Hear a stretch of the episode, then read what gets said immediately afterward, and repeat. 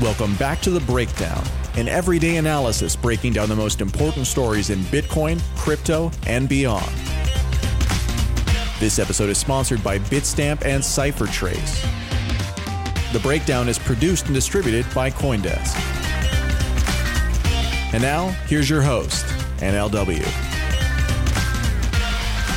Welcome back to The Breakdown.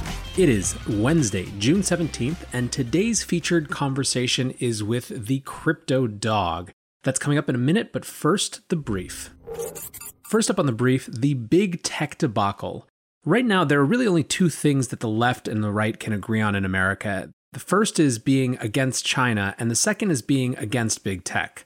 Two leading stories on the Wall Street Journal today are about assaults on tech from the right and the left, respectively. The first, and focused on from the right, is that the Department of Justice is proposing to limit internet firms' protections. This goes back to the battle that Trump and Twitter are having, and this important Section 230 of this 1996 law that limits the liability of platforms for what their users do and say on them. This is something that is now part of the political discourse. This is a political football. And frankly, this law or this push has support from some on the left as well who have wanted to be able to go after platforms for particularly egregious uses like child porn. Also, coming from the left, though, is a notice that civil rights groups, including the Anti Defamation League and the NAACP, are encouraging advertisers to pull sponsorships from Facebook over the fact that the company hasn't done enough to make Facebook a less hostile place. Why does this matter? I think that in some ways we don't really appreciate the degree to which these platforms and, frankly, our rights to access these platforms have become a part of the essential fabric of society. There's a really tough balance in trying to shape them and influence their direction in a way that fulfills their uses as pseudo public commons without getting into issues of political capture. I think that political capture of platforms would be a really bad thing. The risk here is, of course, that while your preferred party or political persuasion may like the control of government when the people in power are doing the things that you want, as soon as the other party or the other group is in power and they have that right or that precedent established to exert their will on these sort of pseudo public spaces, they might do it in ways that are the opposite of what you want, that are anathema to what you want. So I think it's a dangerous place. But of course, this is a really complicated issue. Again, for me, it really comes back to a fear of political capture regardless of party. Which brings us to our second topic on the brief TikTok and China. Boy, howdy, speaking of political capture of a platform, how is this for a headline? TikTok users gush about China, hoping to boost views. Basically, the story goes that some users are using the hashtag on TikTok of I love China or Notice Me and have China related imagery as well as a way to try to boost their numbers. Here's the case study they gave, and I'm just going to read it directly. This is from the Wall Street Journal again. It wasn't dancing or music that powered Texas songwriter TJ Asadeh towards TikTok stardom. He believes it was a video about his love for China. The 13 second video posted in April shows Mr. Asadeh in front of the Chinese flag while the country's national anthem blares. Pointing to a photo of President Xi, the 23 year old calls the Chinese leader my president. By mid May, his account skyrocketed from 2,000 fans to over 90,000. I'd never seen any type of growth on my page until I made that joking video, he said. Glorifying China with a wink is emerging as an unexpected new trend on TikTok, the short video app whose already high popularity has soared during the coronavirus pandemic. Why does this matter? Well, TikTok is effectively ground zero for the debate that we were just having in terms of political capture and social media. Last year, the US launched a national security review of the app around concerns that it censors things based on the political will of Beijing. Media have alleged that it removes politically sensitive videos that would be perceived as anti China in some way, such as pro democracy protests in Hong Kong. And more recently, we've seen that posts that were tagged Black Lives Matter and George Floyd were displayed as having zero views. And this was something that the company later had to go back and apologize for and claimed was a technical glitch again, the why it matters is that these apps, these social experiences are such a part of the fabric of how we communicate, how we interact, and how we distribute information that being wary and fearful, frankly, of political capture is a rational thing, in, in my mind at least. Last up on the brief, the emergence of decentralized venture capital. So, what happened? The Lao made its first VC investment into Tornado Cash. And what is the Lao? Well, the Lao is a for profit, limited liability autonomous organization. So, kind of like the DAO, but in a slightly different way. It's a for profit, it's organized to make investments. It's an experiment from the folks at OpenLaw, which is part of ConsenSys, to actually create a totally different type of infrastructure for venture capital. And why it's interesting, well, Ameen from SpankChain points this out. He says this is actually a huge deal, being the second DAO investment ever. It's like the DAO, but we're doing it right this time. I think that what one of the things that ICO showed was that there is a clear pent up demand from retail buyers to get into early stage projects, to be able to make bets on things that they believe will be interesting in the future. That is really limited right now by accredited investor laws and a variety of other things. And so that energy gets dissipated into things that maybe aren't as good to do or gamble with, such as the Robinhood rally, where people are buying Hertz and other bankrupt stocks. So I think that we can have some pretty serious debates around how we've designed our laws to protect people and what the actual impacts are. But either way, I do think that there is something interesting about these approaches to venture capital that are sort of decentralizing the process. And I know that word decentralize has a lot of baggage over the last couple years or coming off of the last couple years, but I think this is a case where there could be something interesting here. So, more than anything else, it's just something that I'm watching and kind of waiting to see what happens next. With that, let's turn to our main discussion with the crypto dog. I wanted to invite the dog on because, in some ways, I think that he is the human embodiment of a number of the different trends that we sometimes look at on the breakdown. One is geographical nomadism, right, or digital nomadism. He's based in Hong Kong and works remotely entirely and has moved around a, huge amount. A second is the idea of pseudo anonymity and even more than just disguising his quote unquote real identity, creating a character with which to engage with people and with which to engage in markets and these types of conversations. Another trend is, of course, this trend which we've been talking about a lot in the context of the Robinhood rally, and certainly was something that we could apply to the ICO boom as well, of someone figuring out how to trade, learning on the fly, learning how to get into technicals and doing it around some emerging asset class or some mania. That was part of the dog story. So, altogether, I thought it would be a, an interesting, almost human, or I guess canine in this case, case study of these megatrends that are going to shape our world in one way or another. So, I hope you enjoy this conversation. And a final note as always, long interview means lightly edited. Let's dive in. All right. I am here with the dog himself, the crypto dog. What's going on, man? Good morning. Not too much. Um, just uh, just waking up here around um, 9 p.m. in, in Hong Kong. Um, ready to record a podcast. So, when did you move to Hong Kong, and what was the interest or motivation for that? Sure. So, I um, I actually wasn't I wasn't sure if I was going to ever move full time or um, just kind of bounce around for a little bit, but um, you know, with everything going on with COVID, I realized my my opportunity for travel is going to be very, very limited. And I need to pick a place that I wanted to stay in long term for a little bit. Um, and over the last six to nine months, I ended up traveling to almost, um, I want to say it was almost a dozen different cities. And um, I just fell in love with Hong Kong the most. Um, I really enjoyed it here. It has a very vibrant crypto scene. And just in general, Asia's like one of the best places you can be for crypto. Uh, and so I just wanted, really wanted to be able to take advantage of that. So uh, let's actually talk. Let's go back. Um, I know that you've recently shared more about your story, but tell take us back to how you actually got into Bitcoin because you have a, almost a decade now under your belt, or nine years at least, right? Sure. Yeah, yeah, it's been it's been quite a journey. Um, so I got into Bitcoin um, pretty early on. It was uh, I I don't remember exactly where I found it. I want to say it was on Tom's Hardware. It was in 2011 or late 2010. I was just researching how to build you know a really really badass desktop computer because I was poor and I wanted to play Crysis on max settings. Um, so I you know I scrounged up every last dollar and uh, was trying to figure out the cheapest way I could do this, the the most efficient graphics card for you know bang for my buck.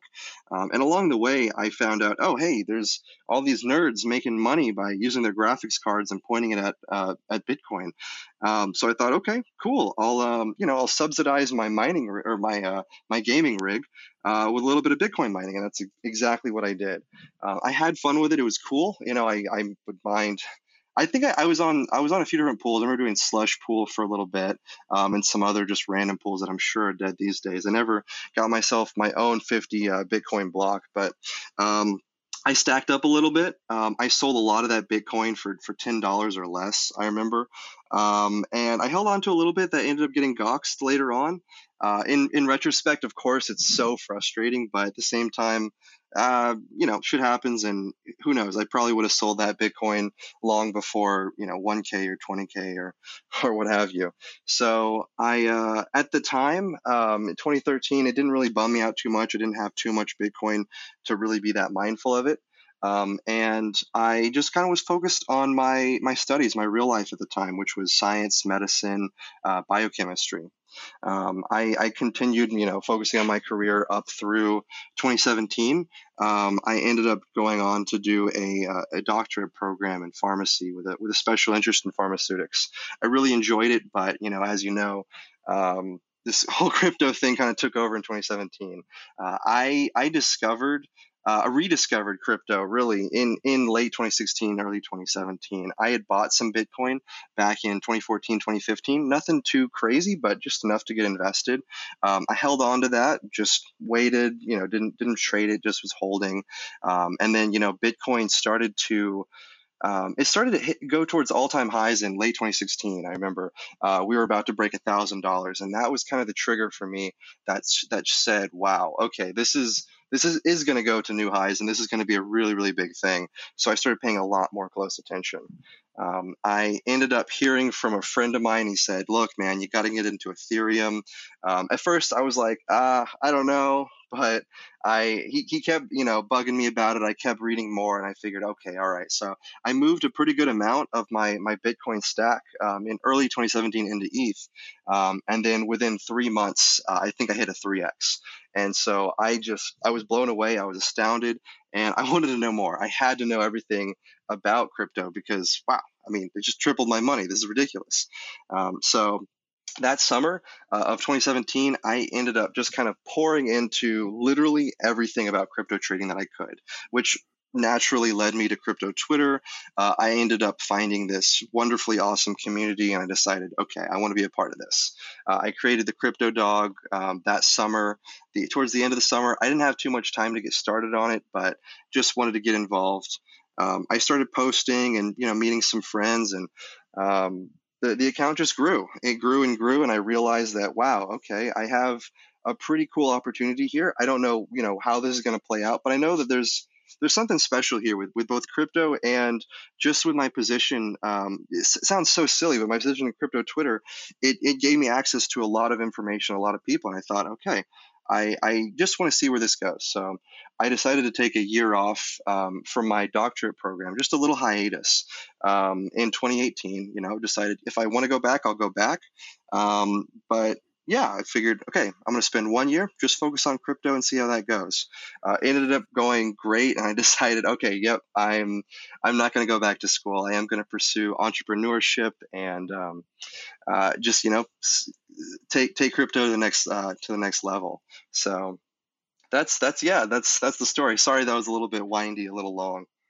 No, it's it's interesting. You are like the embodiment of like uh, you are in some ways like the the thing that people think that they could become with crypto trading, which so often ends poorly for them. But it is really interesting to hear your story and a couple things that I was thinking about. You know, so one thing I was thinking about when you were talking, um, I often think about uh, so uh, I, I, my first kind of gl- uh, you know glimpse of and, and, interaction with Bitcoin was a little bit later than that. But I was advising a company in Silicon Valley who went through Y Combinator, the same class as uh, as Coinbase, and so I remember the day that they all got like their Bitcoin on a thumb drive or whatever it was, right? Like they, they all were handed out like a, a, yeah, a yeah. Bitcoin in some special presentation, and you know, and this was like you know this is 2012, so it's still still really early, and uh, and I remember kind of being like, oh, that's interesting, but not really digging into it. And there's a variety reasons why, but it's it's funny like when you think about the counterfactual, you know, which is obviously even more painful for you having uh, having actually mined Bitcoin and, and been there.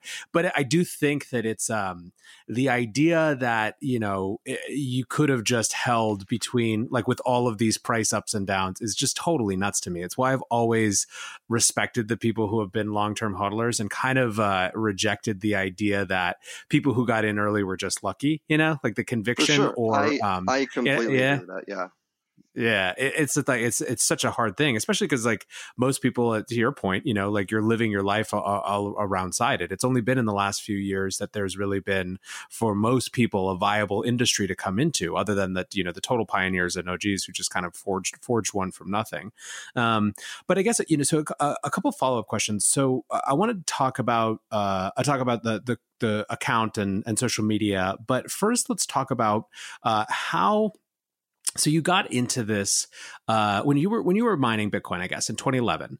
How much of it for you was uh, just hey, there's cool thing versus like were you spending time on the the Bitcoin talk forums? Were you like getting into the oh, ethos oh, yeah. of it, or was it really just this uh, this interesting thing going on in the background? So I wouldn't say there was as much ethos back then. I was definitely spending a lot of time on the Bitcoin talk forums, um, but it I don't know. The community didn't feel like it was so religious like it is today.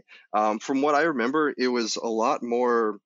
It was a lot more technical. It was a lot more just about. I don't know. I, I mostly paid attention to the mining stuff.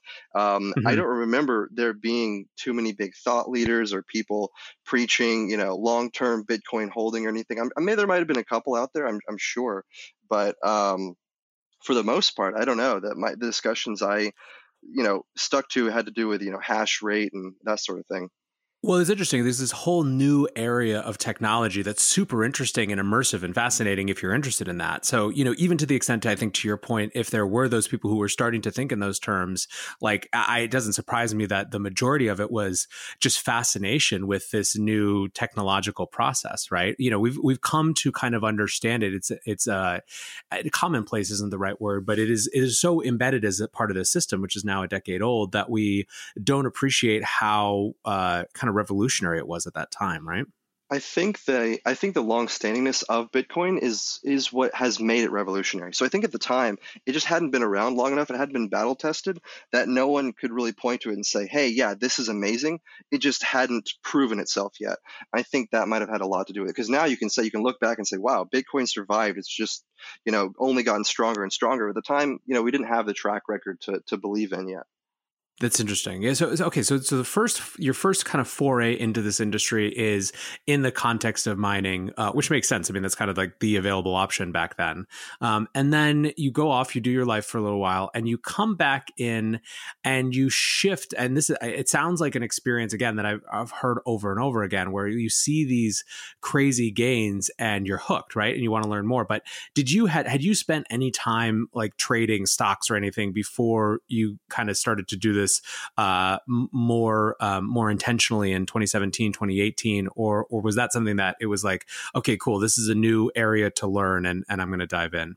Completely new area. I had um, no experience actually trading stocks. I mean, I, am sure it was interesting to me at some point. I'd read, you know, an article or two, but um, yeah, totally new to trading, totally new to markets in general.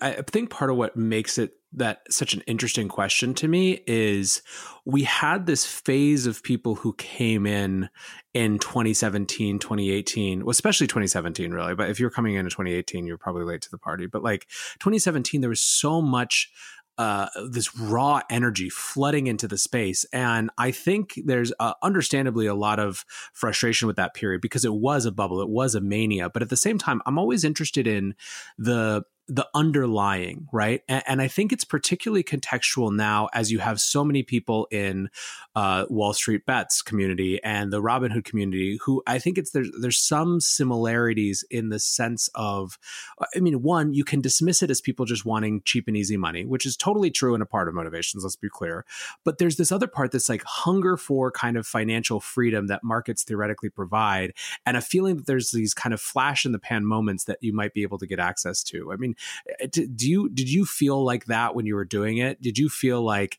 this might be a, a once in a lifetime moment to actually kind of you know assert myself on these markets? One hundred percent. Yeah, it it it was so obvious that that this could not exist for for too long. I remember, um, I think it was probably July or, or June. I think yeah, it was June 2017, and I was just glued to my screen almost 24 seven. I remember just telling my friends and family like, "Look, guys." This isn't going to ever happen again. I need to sit in my front of my computer right now and, and trade these stupid coins because this this is so ridiculous. It can't possibly last.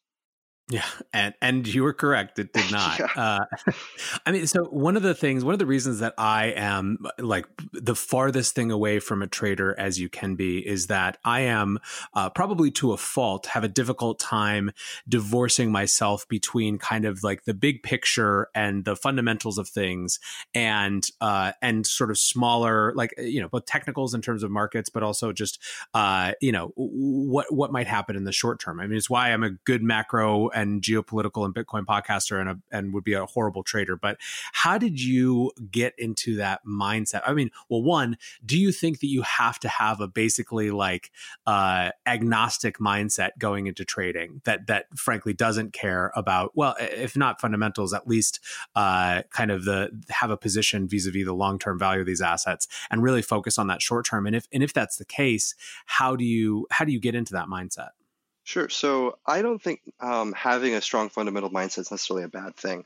Um, you know, a strong fundamental mindset would tell you, hey, you know, over time, odds are longs are going to be better than shorts on Bitcoin. That's that's not a bad piece of information to have and to be using.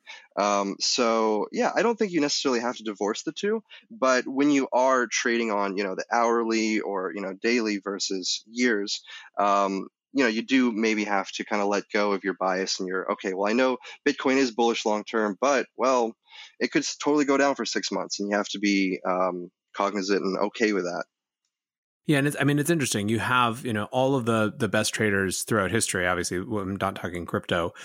The common thread is that they can they can kind of uh, you know trade what the market is telling them and and and separate themselves enough from what they would like to see or what they think is good for the world and where the opportunity right. to make money is.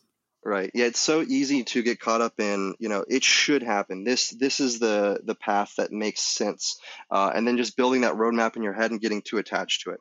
You have to be able to kind of let go of your notions very very quickly um, if something new comes up or you just realize hey i was flat out wrong here so let's talk about the crypto dog account and how that came to be. So initially it was just like a, a, way to kind of engage with the the community. What was the decision point to do the pseudo anonymous thing?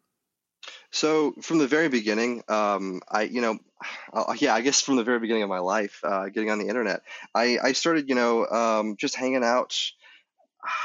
I, I want to say, you know, in, in like online game websites and that sort of thing, probably back when I was about like seven years old or so. Um, I started getting more involved with the, um, the internet. I, I, didn't really you know I couldn't really read and type that well. I'd, I'd have my my uh, my older sisters help me read a lot of different things, but I just had a fascination with being able to connect with others. I remember my sisters; um, they had friends from college that they were able to interact with over um, AIM, and I thought, wow, this is so cool, and I wanted to get on. And I, I started learning how to read and write largely from from technology. Um, I just wanted to talk to and you know connect with other people on on on the computer. That was so cool. So from the very beginning, you know, my mom uh, told me, look, you need to, you can't, you know, give out any personal information. Um, and you just have to be anonymous. And so she taught me really, really good OPSEC, um, operational security for a for a seven, eight year old, um, and I took that with me my whole life. I never signed up for any website with my real name, never put any real information, or anything. It just feels wrong like why why would i give a company my my real information? That's weird to me. Um, so any any kind of website anything i ever sign up for i just i always create a new name. I always create a new um, pseudonymous um, character. Um, it's not, not necessarily that i'm trying to play a character. The crypto dog just kind of happened in a funny way. But um, yeah i that's that's totally natural and normal to me. For me, it's it's almost weird that someone would put their their name and and face forward on something. No offense, I, am sure you know that for you that's it's kind of the other way around.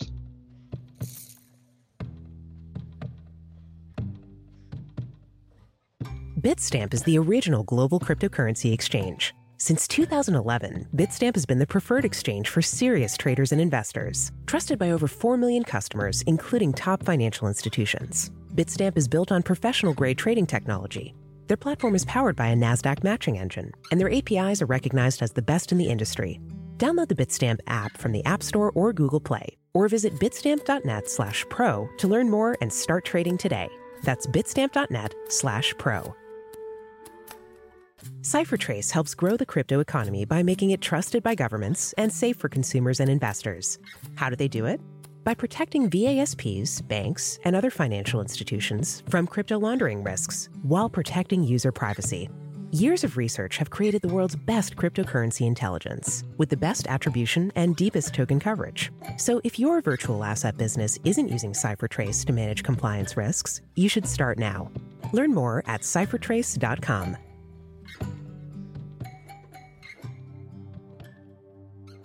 I'm a little older than you, and I I got my you know we we had the like AOL discs coming in when I was like nine and ten, right? So we got we were on the internet like super super uh, you know as early as it was available. Like our first, I remember I used to drive my dad nuts because we were on like the five hours a month plan or ten hours a month plan. I would just blast through that, right? And I was downloading like you know the you could only do like six second or ten second wave clips. That's how you could get music, you know. But I was obsessed with music, so I grabbed these like little tiny waves and all this sort of stuff. So it was interesting though because uh, in the earliest days, there was the, the default was pseudo anonymity, right? Like it's the same thing, right? Like my first uh, my first AOL username was Kurt C Freak uh, because I really liked Kurt Cobain, um, and, uh, and and so that was kind of like normal. And then the social period hit um, and the Web two that convinced you, or that that was about your real identity and presenting your real identity. And there were some reasons for that in terms of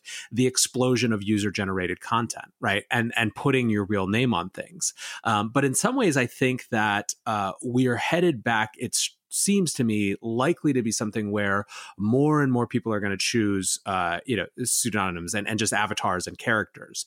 Uh, and you can see it now. Even you know, sometimes you'll see debates in crypto or Bitcoin Twitter where someone throws the fact that someone's an avatar in their face, right, as as sort of a moral point.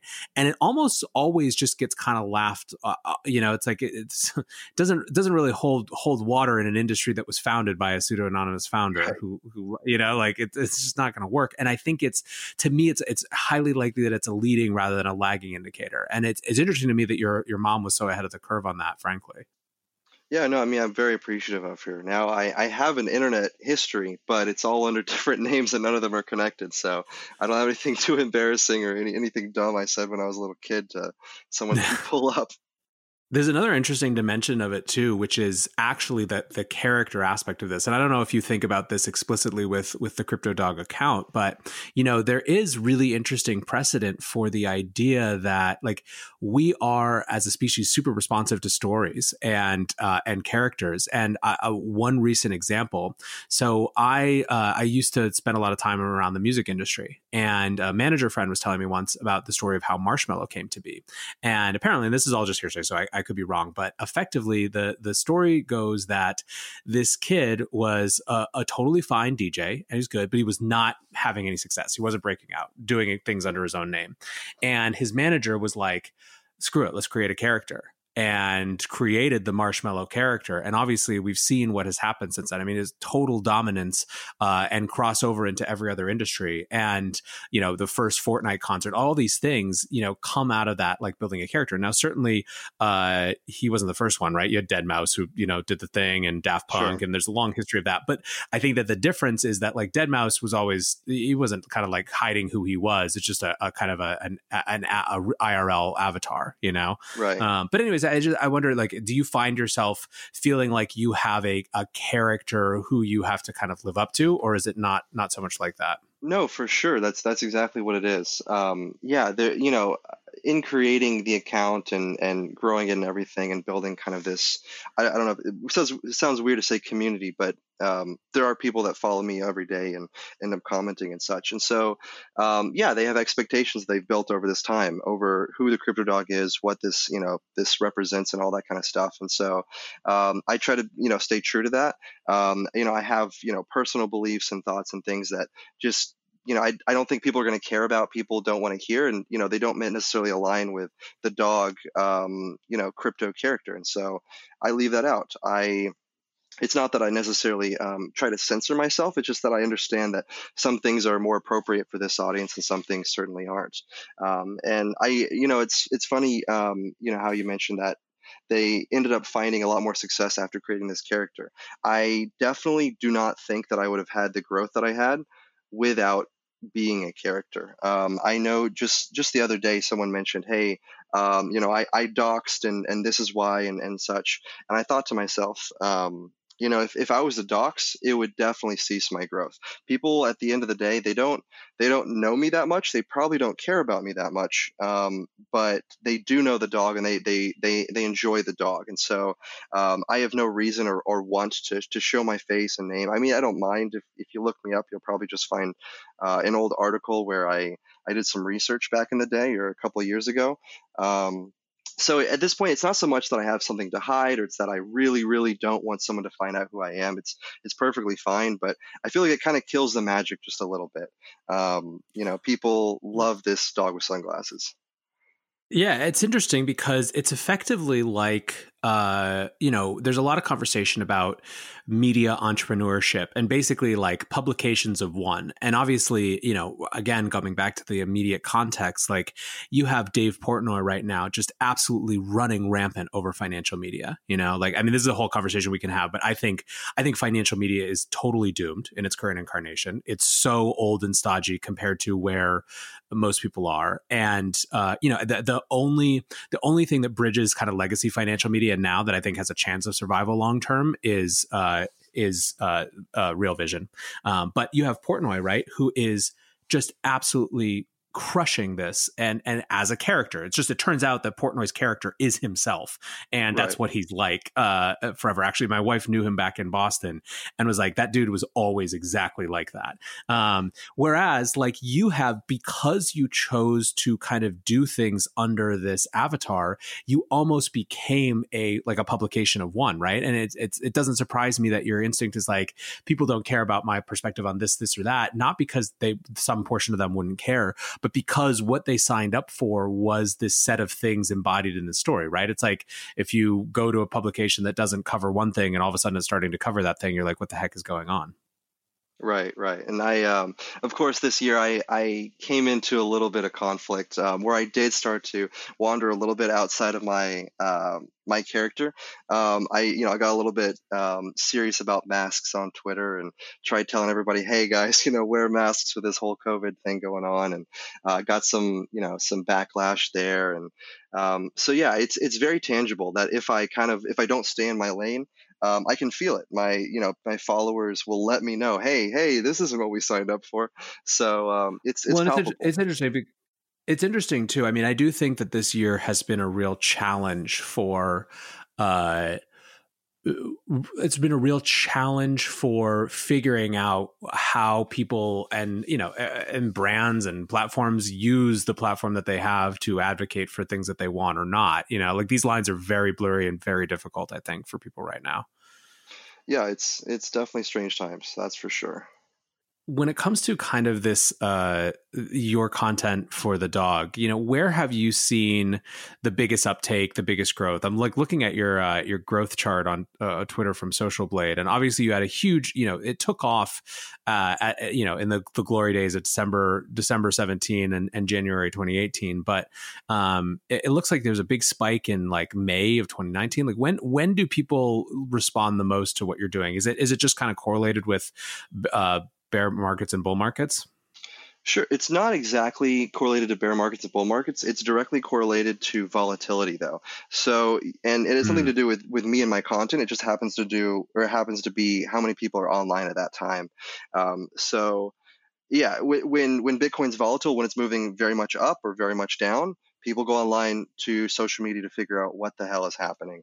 Uh, when it's going sideways, they get bored, they go back to their other lives outside of crypto, and they don't log on to crypto Twitter. Uh, it's really that simple. So, um, yeah. So in May May um, 2019, well, we had that massive upthrust where Bitcoin went from 3,000 earlier in the year all the way to I think 14,000 uh, in June. So that was kind of right then during that parabolic run. I believe I I I, I um I posted a, a tweet that went semi viral. I was able to get uh, a hashtag trending on Twitter during that month. Um, it was hashtag Bitcoin is back. I think I think we broke ten thousand in that month. Interesting. Yeah, it's it, it totally resonates with me, you know, as a content creator. Volatility is when uh when things move in the space, whether it's up volatility or bad volatility. I always think it's funny how how listless and bored we all get or like especially Bitcoin Twitter gets when Bitcoin has hovered at the same price for a while, even if it was like up significantly from what it was before, you know? Like right, right. 3 weeks ago everyone was like everyone was like, look at how resilient this thing is. You know, we bounced back from 3,800 on Black Thursday. Like, hell yeah.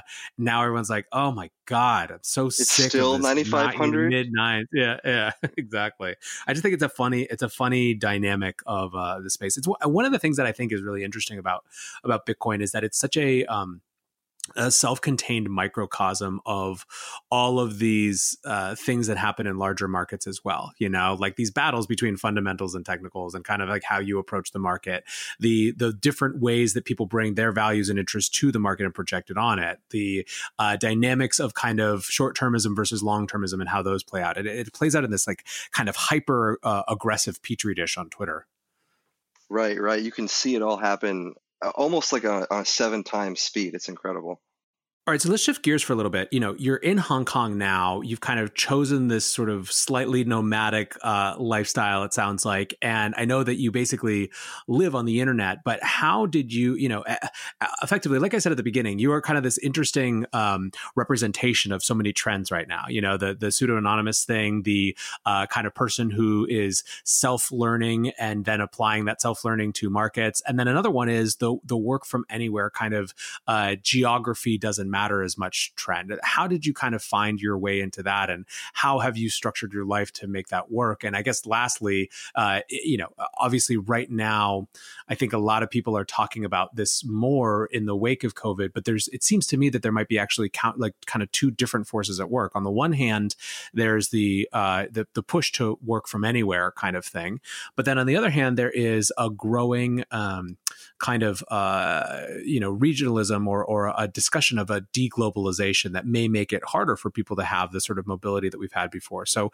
I guess you know both both from your personal perspective, but then also kind of thinking about these larger trends. How are how, how are you thinking about the the kind of ge- geography of the world? Yeah, so I I started traveling a whole lot more, uh, beginning kind of late last year for uh, for business and just also um, I just wanted to. I'd always wanted to travel the world and kind of get out there. Um, it made sense for me to be in different cities to learn more about different aspects of crypto communities and trading and um, just connect with different people. Um, along that journey, um, my my team I, I work with an accelerator um, where at the time everybody was, you know, we had an office and everybody, you know, went into work every single day, and that was just normal. Um, but while I was out there, um, we started talking more and more, and everybody kind of got on the same page where we realized, hey, um, you know, dog. I'll, I'll, just say that they don't they don't call me dog, by the way. Um, that you know, dog can be out and doing all this stuff, and we're still getting stuff done. In fact, it's it's going even better than before. Um, you know, why don't we just let him kind of be on the road, live wherever, kind of do whatever, as long as it, it all works out. Um, and so I was like, yeah, let's let's take this and run with it. I was enjoying it, um, and things were going well.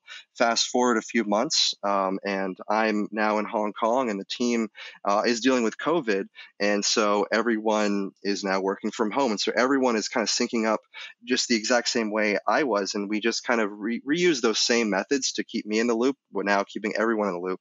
Um, and it's been what three three four months now and we loved it. We, we have loved it. It's it's worked out beautifully. Um, everyone so far has been more productive. We're getting more things done faster. Um, everyone's happy and you know frankly not everyone wants to live in the same city. So we're now kind of seeing a little bit of a diaspora of the team. Um, everyone's kind of moving to, to different sections of the world at least as soon as borders start to open up. So that kind of touches you know that, that uh, segues into your second part. Um, i yeah i think you know 2017 2018 was kind of the top for globalization for a little bit. Um, we are going to start to or at least it sure seems like we're starting to see a lot of countries um, be you know, the, right now political tensions are, are rising and, and countries are wanting to become more self-reliant because of that. Um, I think I'll leave it at that. I, I, I, try not to get too much into politics. Um, I, I do in my personal life, but I guess as the crypto dog, I try to be a little bit more apolitical. Um, but yeah, it does seem like there's a lot of reasons to expect, uh, at least probably for the next couple of years, um, kind of a, a, backing away from globalization, both with COVID and other political tensions, um, you know, leading to that. I won't ask you uh, uh, about kind of the, the politics of Hong Kong, but what's your sense with, uh, of just the vibe there and how people feel? Does it feel in between things? Does it feel unresolved? Does it feel like things are shifting, or does it feel kind of like business as usual? Um, it definitely, ooh, definitely does not feel business as usual. Um, I would say it feels like a mixture of um, kind of like you know how it would probably feel at the Alamo, and then also desperation. It's it's a little bit of both. It's it's the people here have kind of accepted that um, the Hong Kong they've known and loved for so many years is is over, uh, and we're now seeing the transition into something different. Um, no one knows exactly what that's going to look like, but um, at the same time, everyone is still so uh, so determined to not give up, uh, to not let go. So you see these two contrasting forces where it's it's really really sad and really really kind of heartbreaking, and then also very motivating and very um, confidence building almost. You just you see so much energy here. It's it's crazy. I've never seen people so passionate about something before. Yeah, that's that's the impression that I've gotten from everyone who spent time uh, there and who spent time around uh, protesters and advocates as well. It's a, uh, is uh, in fact, it's it's kind of part of the the tragedy is the depth of emotion as compared to the feeling uh, occasionally of helplessness. For sure, and um, yeah, it's it hasn't picked up too much recently. I know um, if you if you were aware, right after the national security law was announced, we had a pretty big protest that happened. Um, right around my neighborhood actually it was it was really crazy. I woke up to you know sirens and people shouting and everything downstairs but it's it's been a little bit more quiet recently. Um, and so i don't know. I don't know what the um, the, the near future holds but i'm going to be trying to pay close attention Let's talk about your market outlook uh, by way of kind of closing this out. How are you seeing where we are right now? And you could talk about either, you know, I mean, one, I guess, as you're trading crypto, how much do you look at what's going on in the macro environment versus just what's happening inside crypto? And uh, and within that context, how are what's your impression of where we are right now? Sure. So right now, the macro environment is extremely important to crypto. Um, we're seeing crazy correlation to S and P. Um, it's it's not even funny anymore. Um, you know, you watch the S and P go up, Bitcoin goes up in lockstep. So um, definitely paying attention to the global trends is really really important right now. Um, paying attention to the Fed printer is important right now. It seems like every time Jay Powell, you know, says, "Hey, we're going to start buying this, buying that," um, Bitcoin stocks go up. Uh, how long that is that going to work? Uh, you know, I don't know. I, I don't think it works forever, um, but so far, um, there's just been more and more dollars, and that's you, you see investors and traders buying on that. Um, speaking of which, have you have you been tempted to kind of dabble in this the the the regular stock markets? Or have you decided to keep yourself strict within crypto? I've you know I've been tempted for sure. It looks like a lot of fun, um, but I the thing is I just have so many things going on right now, and to to pick up a whole new it's a new whole discipline. new skill, yeah, it's just not in my wheelhouse. I'm sure there's a lot of similarities. I was looking at the Hertz chart, and it was I was like, wow, okay, that's that's when you look at the very beginning of it, it's so obvious that that's just a bullish uh, continuation pattern after another bullish continuation pattern. Uh, it looks like a shitcoin that you know is getting pumped. It's crazy. I mean, eh, uh, literally the every I feel like everyone in the crypto industry when these bankrupt companies started pumping was like, "Oh my god, it's That's the us. shitcoin waterfall." But like we this, we know this, we know this yeah, story, you know. Exactly. Unfortunately, like I, you know, the the advice of course is get out while you can because it's still always someone some part of retail who gets left holding the bag, but Yep, yep. Well, hey, I'll I'll give you um I'll give you some somewhat of a price prediction or at least some price um some price thoughts. Uh, so right now we're sitting around $9,400 a Bitcoin. Um, I would love to be so so bullish and say this is just going to go straight up, and I'm I'm not sure that um, you know the past you know few months have been distribution. They totally could have been, uh, but right now, if you're a savvy investor. Um, I would wait until we break uh, 10,500. Once we break that resistance, uh, we're going to start seeing some real fireworks. Uh, until then, we're, we're just kind of in a range. We're just kind of um, just kind of preparing for the next steps, whether that be up or down. So, for all the people out there looking to try and you know size into Bitcoin, maybe wait a bit. Uh, you're going to have a much higher risk to reward ratio, or sorry, reward to risk ratio if you wait till we break that 10.5 key resistance and trigger a new bull trend. There you go. Uh, not not financial advice at all. Not financial advice. On, the breakdown. not not financial advice, but just uh, just just some random thoughts. Well, listen, man, I, I, you know, I, I, wanted to have you on again because I think it's uh your your life, like I said, is really this interesting embodiment of so many of the trends that I feel like I talk about. Uh, you're like a human case study, um, but you're also a human and a dog too, who, who we appreciate on, on their own terms. But um, no, I, I, appreciate you hanging out and, and sharing kind of your perspective on some of these things. I think it's it, you know when the world is changing as fast as it is, it's interesting for people to hear from people who are kind of leaning all the way into those changes. And I think you know certainly no one can accuse you of doing anything other than leaning into a lot of these big changes. For sure, yeah. I mean, I um, I want to take that as a compliment, so I'll say I appreciate that. It, it, um, it no, it absolutely is. It definitely is. It's meant as one. well, thank you. Yeah, it's it's it's been fun. Um, I've always I don't know. Growing up, I always felt like the traditional world. I don't know. It didn't fit me. Um, and so as things got more weird, I got more happy. well, I, I, think that that energy is something that uh, hopefully we can all take into the coming years. But thank you for hanging out, and uh, I will catch you on Twitter. Thank you so much. Have a good one. I keep coming back to this larger secular trend of shifting away from exposing and sharing our real identities to instead creating characters and avatars.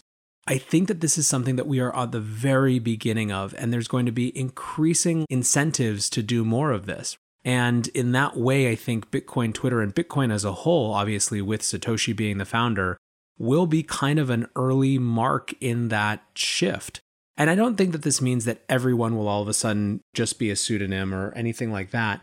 It's more that I think that whether it's because of OPSEC reasons having to do with a rise in digital crime or simply a fear of reprisal for stating political opinions. I think there's going to be a larger and growing motivation for people to consider this sort of avatar path rather than the use your real name path. And I think that what will really break this out is when people have some amount of professional success and get recognized for it within the context of their avatar if an avatar or a pseudonym writes a best selling trading book or something or becomes a, a, famous trader, that could break things open a little bit more. So people start to think about it more viably. But either way, I think it's a really interesting trend and something that's worth watching and, and part of kind of the fabric of the society we're going into. So hopefully you enjoyed the show and I appreciate you listening. Until tomorrow, guys, be safe and take care of each other. Peace.